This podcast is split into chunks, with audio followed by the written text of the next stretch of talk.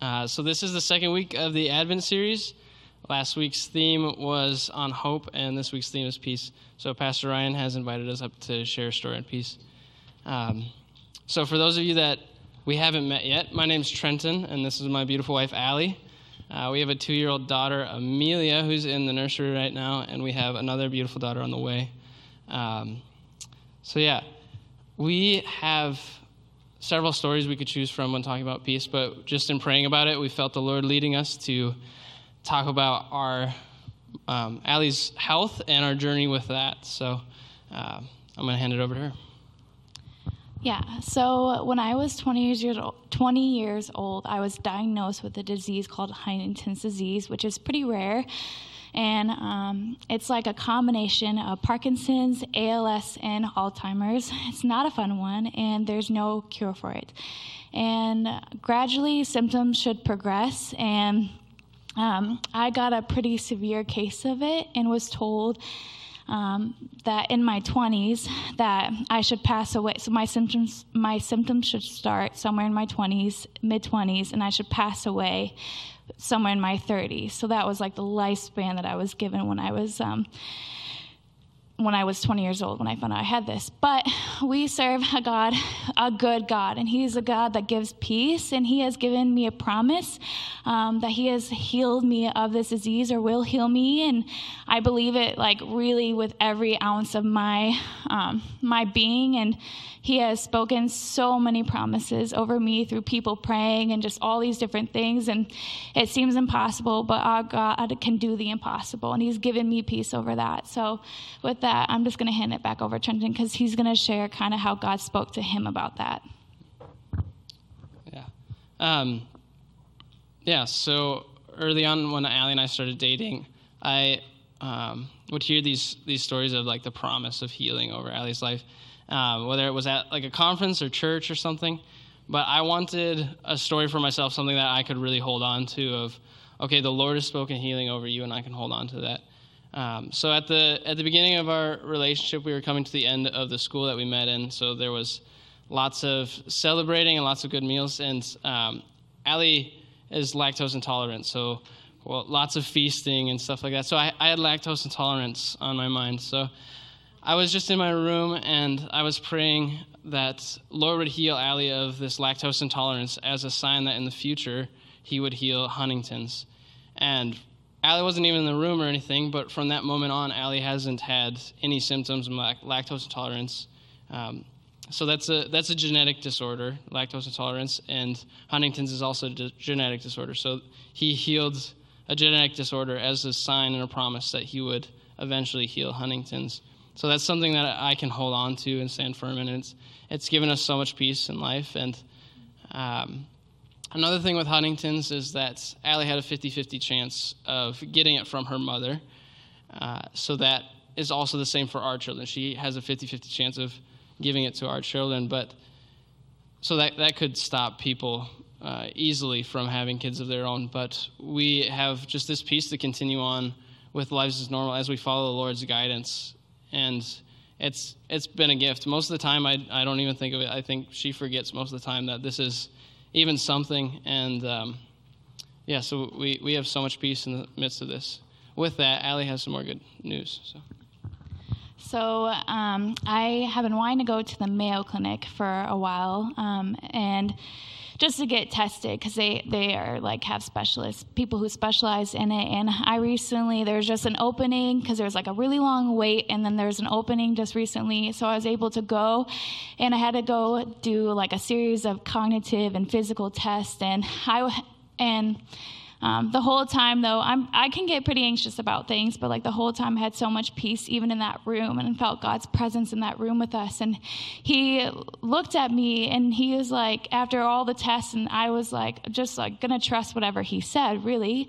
Um, and He was like, your sim- you your symptoms are not here yet, like they're not progressing yet. And so, and by the way, I'm 27 years old now, which is like seven years since like I've been told. So like that is a miracle in itself and so i praise god and we have so much faith so much faith um, yeah that God is in this with us and he's bringing he's given us so much peace. So that's really just our encouragement to you guys is wherever you guys are right now, wherever I know life is messy and life can be chaotic and uncertain, but God does bring peace and he gives peace in the midst of that uncertainty and just trust in him in that because we really do serve a really really good, amazing, beautiful God who loves all of you. So, sorry. I love God. Sorry. I'm also 30, 34 weeks pregnant and emotional, but I just really love God. And so, but yeah, so we just hope that you guys can, yeah, feel and experience that. And also, we're very open about Huntington's and talking about it, and we know that it is a heavy thing. So, we want you guys to be a part of this journey with us. And yeah, just see what God's going to do because He's, yeah, He can do it. And we're grateful for that. Yeah. Thank you. That's all.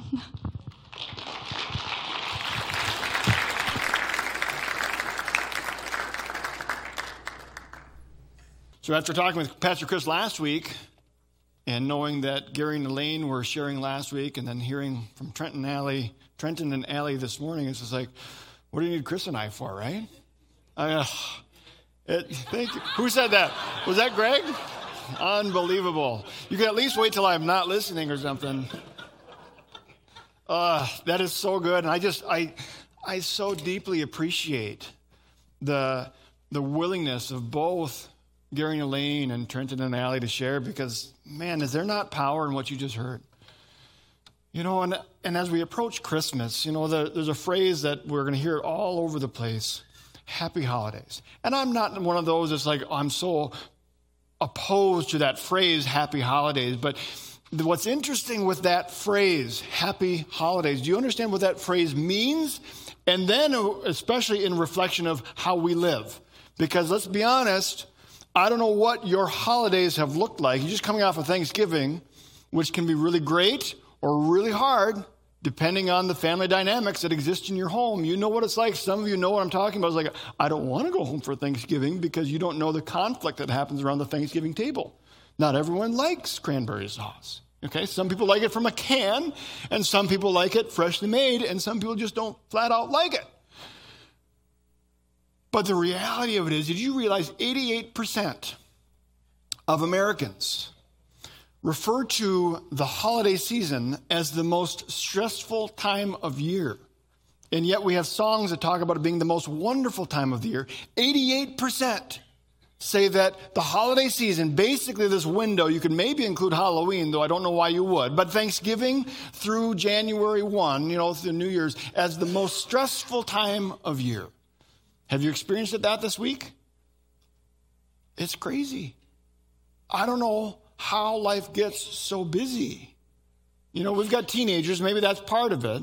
But it's fine. You, you find that you've got home basketball games for your seventh grader, and home basketball games for your ninth grader on different days, away games, and then you got other band concerts in the midst of it. And especially at Christmas, you got Christmas concerts here. You got several, and you got middle school Christmas concert, you got high school Christmas concert, you got the jazz band Christmas concert, you got all of these things, and then you have the other things that you want to be able to be doing. You got the St. Francis chorale choir you got the St. Francis Orchestra. Last night was the Heartland Symphony Orchestra. All of these options that you can engage in and do, and there's like, there are all these things like, yeah, I want to be able to do all that. But your calendar gets so full and you get so stressed, and this doesn't include the regular stuff of setting up the tree. We set up our Christmas tree last Sunday. We decorated it last night.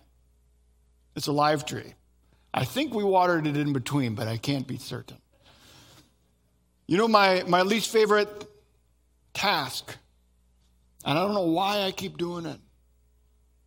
Putting up the outside Christmas lights. You ever, do you hang icicle lights in particular? Outside Christmas lights are fine. Icicle lights. Am I the only one? I'm sorry, Dustin. They are of the devil.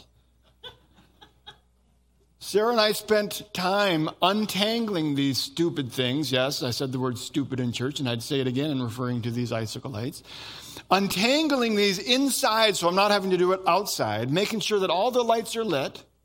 And in the process of pulling out these bulbs, you know, I, I, a couple of them were broken, so I was real careful on those, got those out. One of them wasn't broken, you know, it wasn't lit, but it wasn't broken. And I, I went to pull it out, and it exploded in my hand, and it impaled my thumb with a piece of glass, and so it was stuck in there.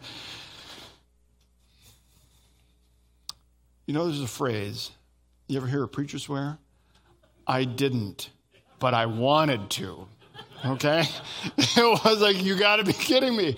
Anyway, all of these things is just, and then, so we untangle all these lights and then we carefully bring them outside and then we got to get them up onto the roof without tangling them. You, that's not possible. They retangle themselves when you're not looking. get them onto the roof. I got them all strung out. They're all there, and then you go to light them up. You got sections missing. I said, forget it. It's done. It is what it is. I may not take them down after this season because I've just, it's one of the, you like them when they're up, but it's just not worth it. But it's the stress, the stress of the holidays, and it's, it's absurd. But happy holidays, do you know what that means? You know what holiday means? In, in its definition, the word holiday basically breaks down to mean it's a noun and it's a time to set aside and rest, to do no work. That's a holiday. So, happy time of rest is really what this phrase happy holidays means. How many of us are experiencing the happy holidays right now? Zero. All right? None of us are experiencing the meaning of this phrase happy holidays. So, what in the world are we doing? I don't have an answer. But what we're going to do instead, we tried to fix this so it would stay close to my face, but so what we're going to do instead, we're going to look at the Gospel of Luke.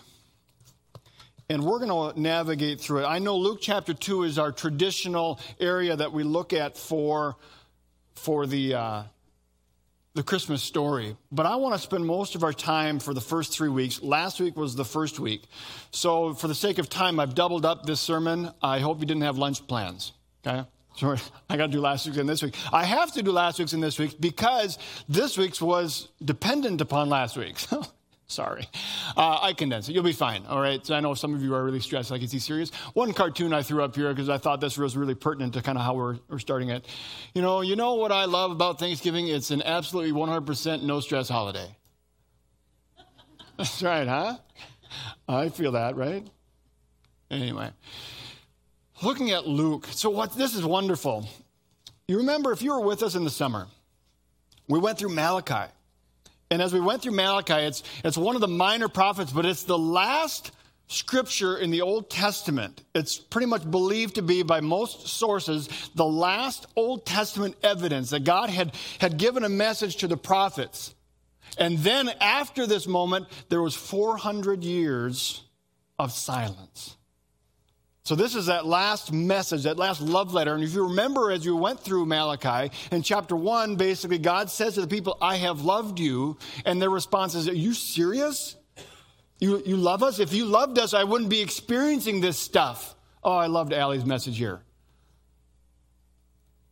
That's totally in the face of what the Israelites were experiencing or believed they were experiencing at the time of Malachi where God was saying, I love you. And they're going, oh, What are you talking about? Life is so hard. And here's Allie dealing with some really hard, difficult challenges. And God's saying, I love you. And she's saying, I know. And I love you too. And that's what he's calling for us. And that's some of the picture that we're going to start to see as we, go, as we navigate and look at Luke chapter 1. But you have this 400 years of silence, all right? After this message of, I have loved you, the people are saying, Oh, how have you loved us? And Jesus or God says to them, It's like, You guys, don't you understand what you're doing? You're coming before me in your temple with your sacrifices, and you're giving me a bunch of leftovers. You invite someone to Thanksgiving. All right, they come to your Thanksgiving table. What are you going to do? You're going to let them have all of the good stuff when it's fresh?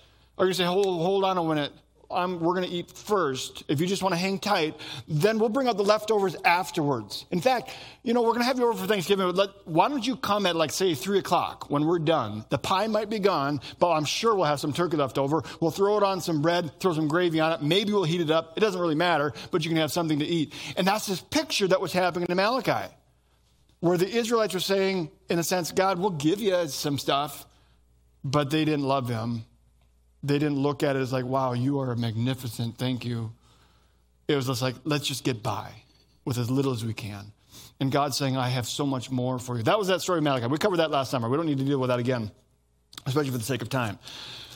But that happened, and then 400 years of silence, and then we have this magnificent story where God comes back into the picture. All of those promises of Malachi and Old Testament are still there. They're, they haven't gone anywhere, though people may have forgotten about those promises. They're still there, and here we pick it up in Luke chapter 1, starting at verse 5. And so here's the story. In the time of King Herod of Judah, Judea, excuse me, there was a priest named Zachariah. We've perhaps heard part of this story, but I want to look at it, I want to break it down a little bit as we go through. He belonged to the priestly division of Abijah. His wife Elizabeth was also a descendant of Aaron. So what you have is you have Zechariah, he's a priest. All right, there was a lot of priests in Israel, thousands of priests in Israel at that time. And what these priests would do, and we'll see evidence of it here in a moment, but these priests would have to take turns at the temple. All right? So they would come in, their group would have to be, they're the ones that are serving the temple, so they would take turns and they would do the different tasks of the priesthood uh, ceremonial cleansing, the sacrifices, lighting the incense, which we're going to see here in a moment. But Zachariah's group, his team, was on board. And so here they come, they've arrived, they're on board for their tasks to be done. And it's just interesting to note for Elizabeth, she's going to come into the picture here as well. She's also the priestly line. Not a huge deal, but it does show how they likely would have met and such. Both of them, both of these people, it uses the word righteous, were righteous in the sight of the Lord, observing the Lord's commands and decrees blamelessly. This does not mean that Zechariah and Elizabeth were sinless. In no way. It does not mean that. But what it does mean is, as when you look at they're observing the Lord's commands and decrees blamelessly, what that means is they're not falling into what God was calling out the Israelites in Malachi. You follow? They weren't giving God their leftovers. They recognized God for who he was, and they would give him, like, man, God, you've laid out these promises. And I'll be honest, I'm paraphrasing here a little bit. We don't know this to be evident, but after 400 years, you can't help but wonder. It's like, you got these promises. I don't know when they're going to come to fruition, but we're going to continue to live in obedience to you until you decide what you're going to do. And I love that. I, that's exactly the message that Trenton and Allie just gave us this morning. And so that's, that's Zacharias and, and Elizabeth. They were childless because Elizabeth was not able to conceive, and they were both very old, okay? Likely older than 46 and I feel pretty old. So they're, they're both old. And so it's well, this is really interesting. So keep that in mind as how old they are because it's going to come in here with, with this part right here. So verse 8 says, Once Zachariah's division was on duty, once, that when Zachariah's division was on duty, and he was serving as priest before God. So his, his division came on duty. And here, here they come, and while he's there, something happens. He was chosen by Lot. Lot was like dice that the priest would cast, and trusting that God was going to basically cause those dice, those lots, to fall onto and make the decision for the priest so that they would know who was supposed to be going in. And this is what would happen. So they cast the lots. The lots fell on Zechariah, which basically means the priests are all gathered. They cast the lots. Oh, it says Zechariah is the one. Zechariah was then selected to go into the holy place in the temple and light the incense. This is a once in a lifetime opportunity for Zechariah. He hadn't done this before. In fact, some priests would go their whole life without even doing this at all. There was that many priests, there was that few days, the lots would have to be cast. It was, it have been extremely rare for someone to ever do it twice, though it's possible. But for even Zacharias at this old age, this is his first opportunity for this he would have been relishing it. Can you imagine, for as old as he is, we don't have his age, but it says he was very old.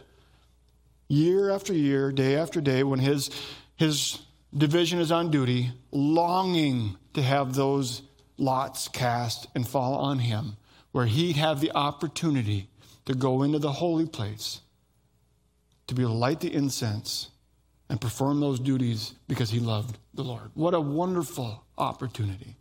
And he would have longed for it, expected it, and hoped for it year after year and day after day. And finally, this opportunity happened. So he's chosen by Lot, according to the custom of the priesthood, to go into the temple of the Lord and burn incense, which is in the holy place. Not the Holy of Holies. That's, that only happened once a year in the Day of Atonement. He's in the holy place, just outside of the Holy of Holies. And they would light incense in the morning, they would light incense in the evening to keep that burning before the Lord. And so he would come in to this place. He had other priests that would come in and help prepare the stuff. They would leave, and he would perform the tasks by himself in this room alone in the holy place in the presence of the Lord.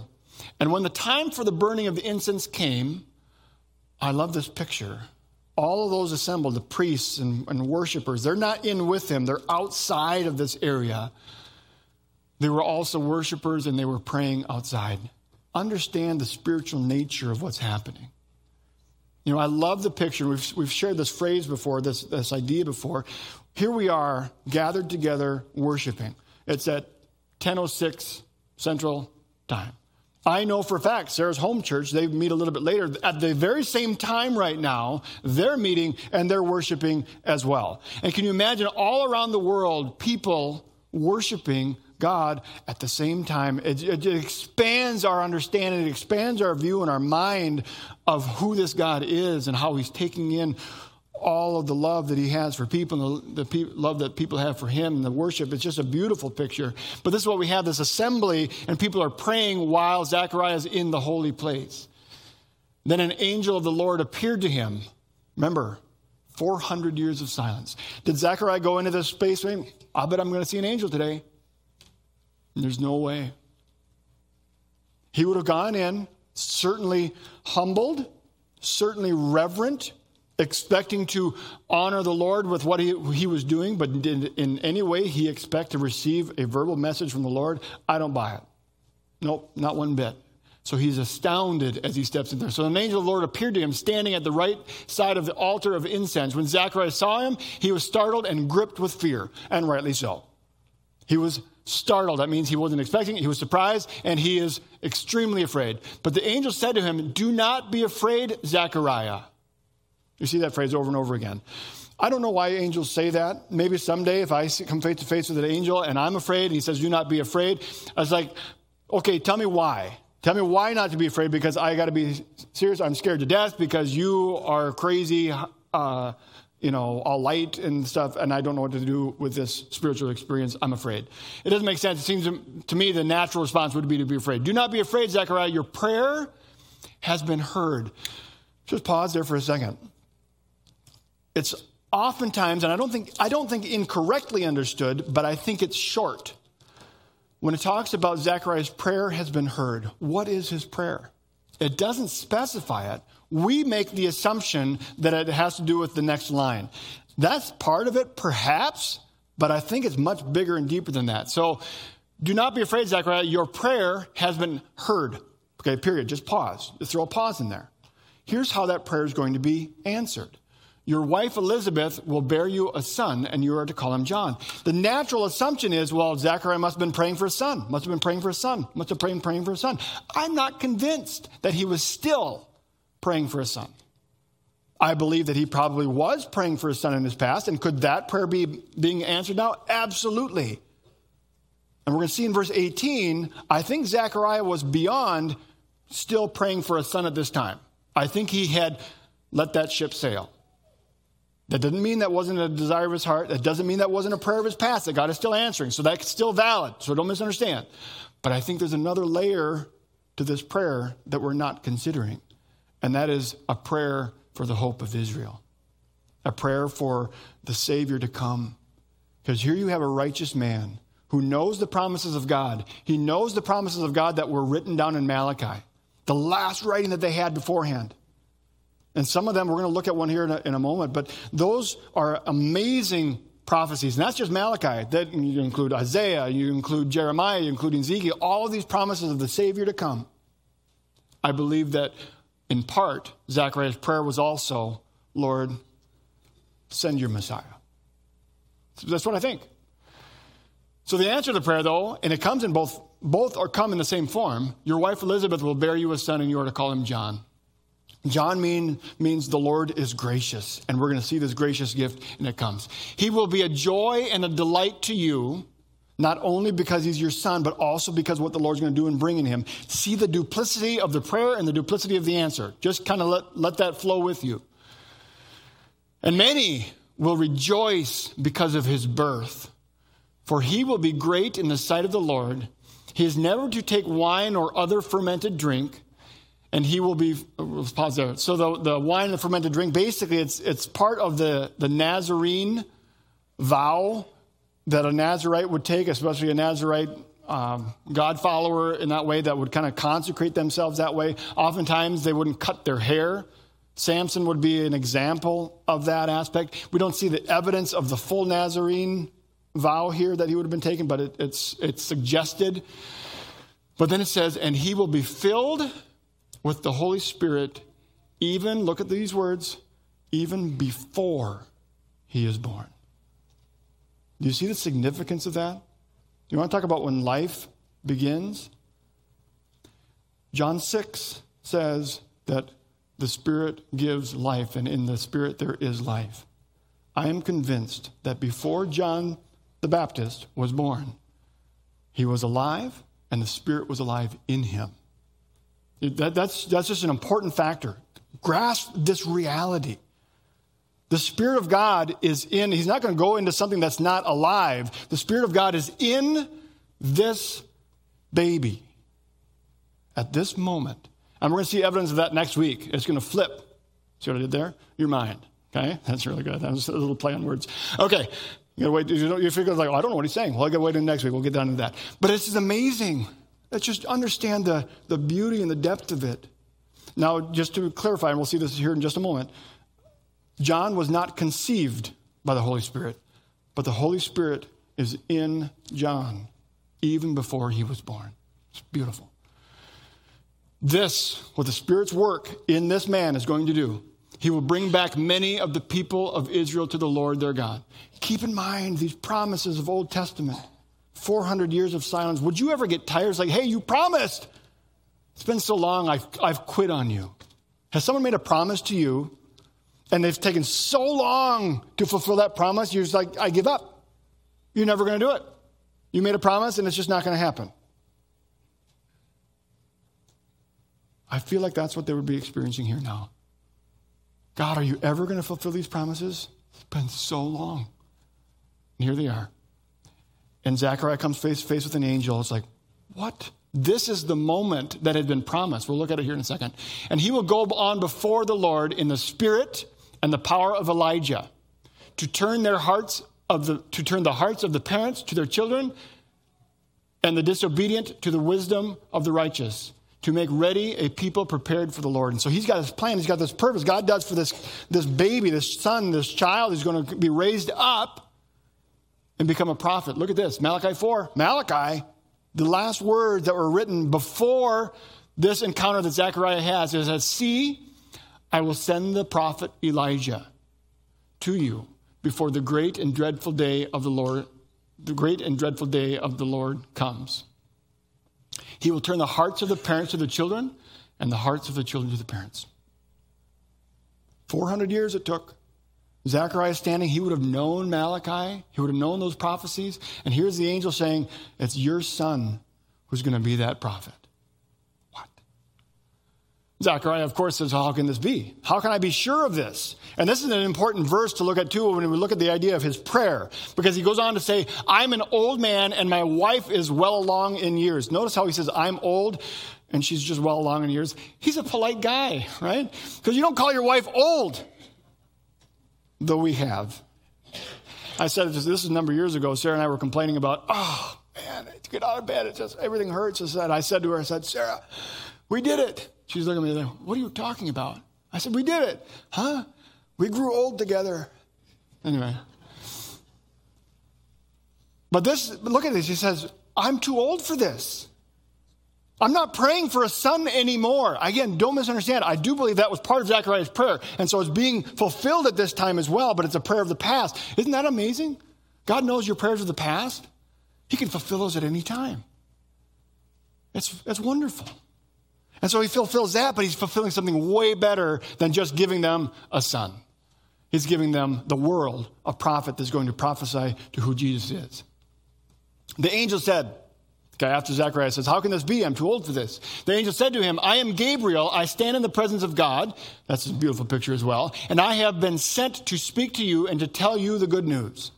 All right? So the angel just said, Hey, let me give you my authority. I am Gabriel. I'm an angel, and I actually stand in the presence of God. Here you are in the holy place. You're not even in the Holy of Holies. I live there, and now I came out to talk to you about this message. And now you will be silent and not able to speak. This was a blessing for Elizabeth, I'm sure. Okay? It's like. It's like you sent home mute. Anyway. And now you will be silent and not able to speak until the day this happens, because you did not believe my words, which will come true at their appointed time. And so uh, just enter with me here. Just get this picture. It's, it's easier for women, especially for mothers who've experienced this. But I remember, I guess I'm trying to draw in a parallel here, and I don't know, I'm, I'm, I'm coming back way at it. 400 years of silence, there's this promise, and now it comes to fruition.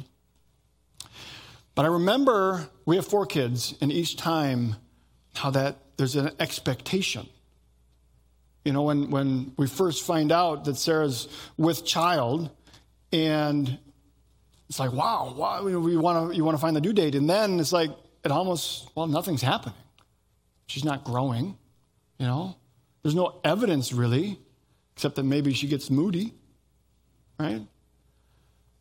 And you have this expectation, it is to come, but when? When is it going to happen? You have this due date, and then it's really rough. And this happened I, three out of the four, where you have this due date and you go past the due date. Sarah was notorious for going long, like nine days overdue, you know, and so there's still this promised expectation. But when are we going to get there? When's it going to happen? you see the evidence starting to grow within it. Let's be honest. Okay, we're talking about Christmas. Let's just pause a moment and look at the future because we still have promises that Jesus is coming back. Right, when? When is it going to happen? When is it going to happen? It's growing. The world, if you don't like the language, sorry about it, the world is being impregnated. All right? It's, it's coming. The end is coming. Christ is coming back. And just in that same way that Zechariah was anticipating this promise, it's like, well, I believe, but I didn't really believe. And we fall into that same. I'm guilty of that as well. Okay, let's shift, move back on. And now you'll be silent. Yeah, yeah, yeah. Meanwhile, the people were waiting. So the people are outside. It's taking Zechariah a long time. You know, sometimes, and this isn't the Holy of Holies, so they wouldn't have done this at this point, but I've heard rumor, and I don't know the validity of it, but they would actually tie a rope to the priest when he'd go into the Holy of Holies in case he died in there, they could pull him out because no one could go in after him. You know? So supposedly, I don't, I don't know the validity of that, but I've heard that, that before, whether that's true or not. But anyway, so they're waiting a long time for Zechariah to come out. They don't go in and look for him. The, the, the lots were cast. They fell into Zechariah. That's what we do. We wait for him.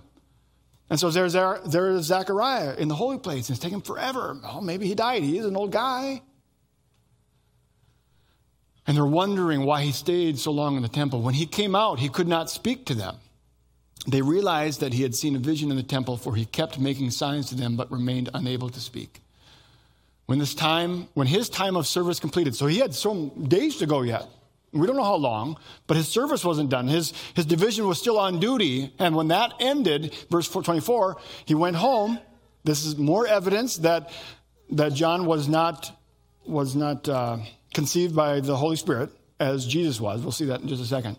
Okay? Because in verse 24, he says, after this, his wife became pregnant. She, he went home. His wife became pregnant, and for five months they remained in seclusion. They're there in five months, okay? Alone. The Lord has done this for me, she said. In these days, he has shown his favor and taken away. Oh, look at this verse. She has no idea what she's saying because the, what, she, what the Lord has taken away from her, he's ready to take away from mankind. The Lord has taken away my disgrace among the people. How much shame do we feel? The beauty of that statement right there the Lord is doing a work right now, fulfilling his promises I don't know what shame you're coming with this morning, but you don't need to carry it anymore. The Lord has emptied the cross of the shame. All right, very quickly, we're going to move through Jesus' foretelling, which is shorter. But keep in mind, so Elizabeth, five months, they've been in seclusion. Mary likely may not even be aware that Elizabeth is expecting. They didn't have email, they didn't have text messaging. Um, Mary's in Nazareth whereas Elizabeth would have been like in the Jerusalem area. There's about 64 miles apart. That's as the crow flies, like here to Cabela's. Okay? So just imagine having to walk to Cabela's. You know, it's, it's, it's hard work, but it's motivating, and so you would want to be able to get there. In the sixth month of Elizabeth's pregnancy, God sent the angel Gabriel, same angel, goes to Nazareth this time to see uh, a town in Galilee, to a virgin, important, we'll see that more, pledged to be married to a man named Joseph. Now, the pledge to be married in this day and age, she's likely 12 or 13 years old. That's, that's about when this can start 12 or 13. And an angel is going to appear to this 12 to 13 year old virgin. But when they were engaged, that, that engagement, they, they were considered to be as married without the ceremony. So it's everything they were promised to each other. It wasn't like this, like, well, we're engaged unless we break it off. That's why you see later when Joseph finds out, he's like, I was going to divorce his wife. Well, they weren't really married. That's where that comes from. All right to a virgin pledged to be married to a man named Joseph, a descendant of David. The virgin's name was Mary. The angel, uh, the angel went to her and said, Greetings, you are highly favored. The Lord is with you. And I love Mary's response. Mary was greatly troubled. Why would I be highly favored? I'm 12, I'm 13, whatever her age. Huh? And wondered what kind of greeting this might be. But the angel said to her, Do not be afraid, Mary. You have found favor with God. Is it because of anything that she had done? No. There's no evidence of that. We don't know really why God chose Mary. She was a virgin. That's one reason we know that much. She hadn't done anything that earned her the right for this. She's a average, everyday human being. But then the angel says, You will conceive and give birth to a son, and you are to call him Jesus. And Jesus basically means Savior or Redeemer. So you have God as gracious, and now to Mary he says, I'm sending a Savior. He will be great and will be called the Son of the Most High. The Lord God will give him the throne of his father David. She knows what this means. Just as Zechariah, I'm convinced, knew what his son would be in that prophet that would lead to the Messiah, I believe that Zechariah knew that because he knew the scriptures. I believe Mary also knows what this means and that she's going to give birth to the Messiah. However, what she does not know, perhaps, is the way that salvation will come she may be fully well thinking yet of a physical king that would be coming into power. The Lord will give him to the throne, the throne of his father David, so not, she understands he's going to be king, and he will reign over Jacob's descendants forever. His kingdom will never end. She knows the promises that would have been before that. How will this be? asked Mary, since I'm a virgin.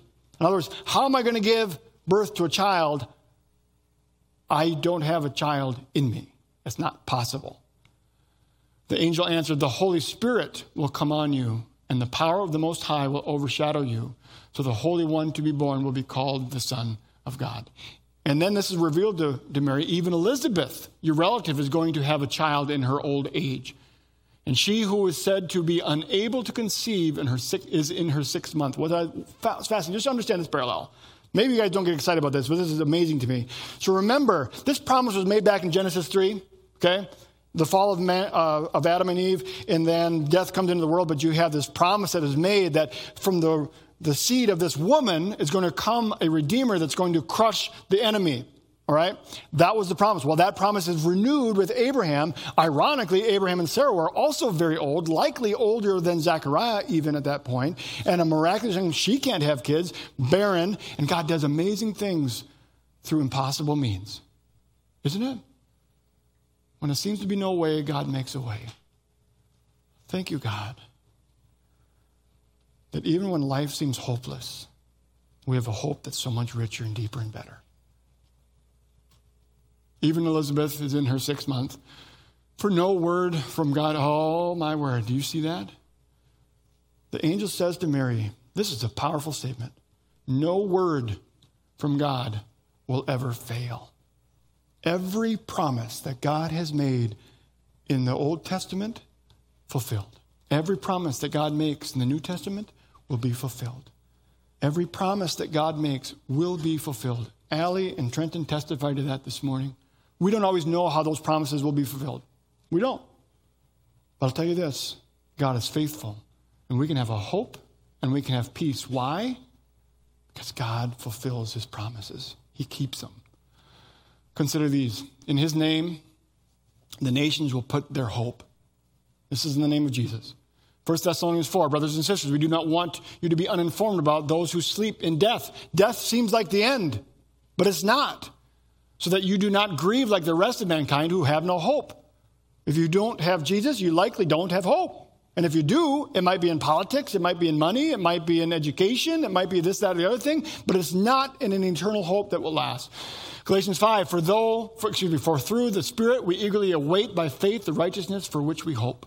I pray, Ephesians 1, I pray that the eyes of your heart may be enlightened in order that you may know the hope to which he has called you, the riches of his glorious inheritance in his holy people. John 10, 10, I have come that you may have life and have it to the full.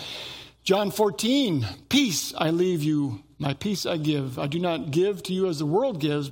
Do not let your hearts be troubled and do not be afraid. John 16, I have told you these things that in me you may have peace. In this world you will have trouble, but take heart, I have overcome the world.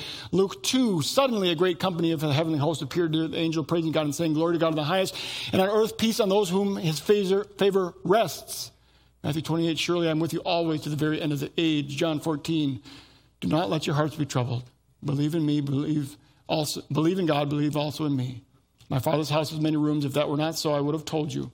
I'm going there to prepare a place for you. And if I go and prepare a place for you, I will come back and take you to be with me, that you also may be where I am. If we confess our sins to one another, he is faithful and just and will forgive us of our sins and purify us from all unrighteousness.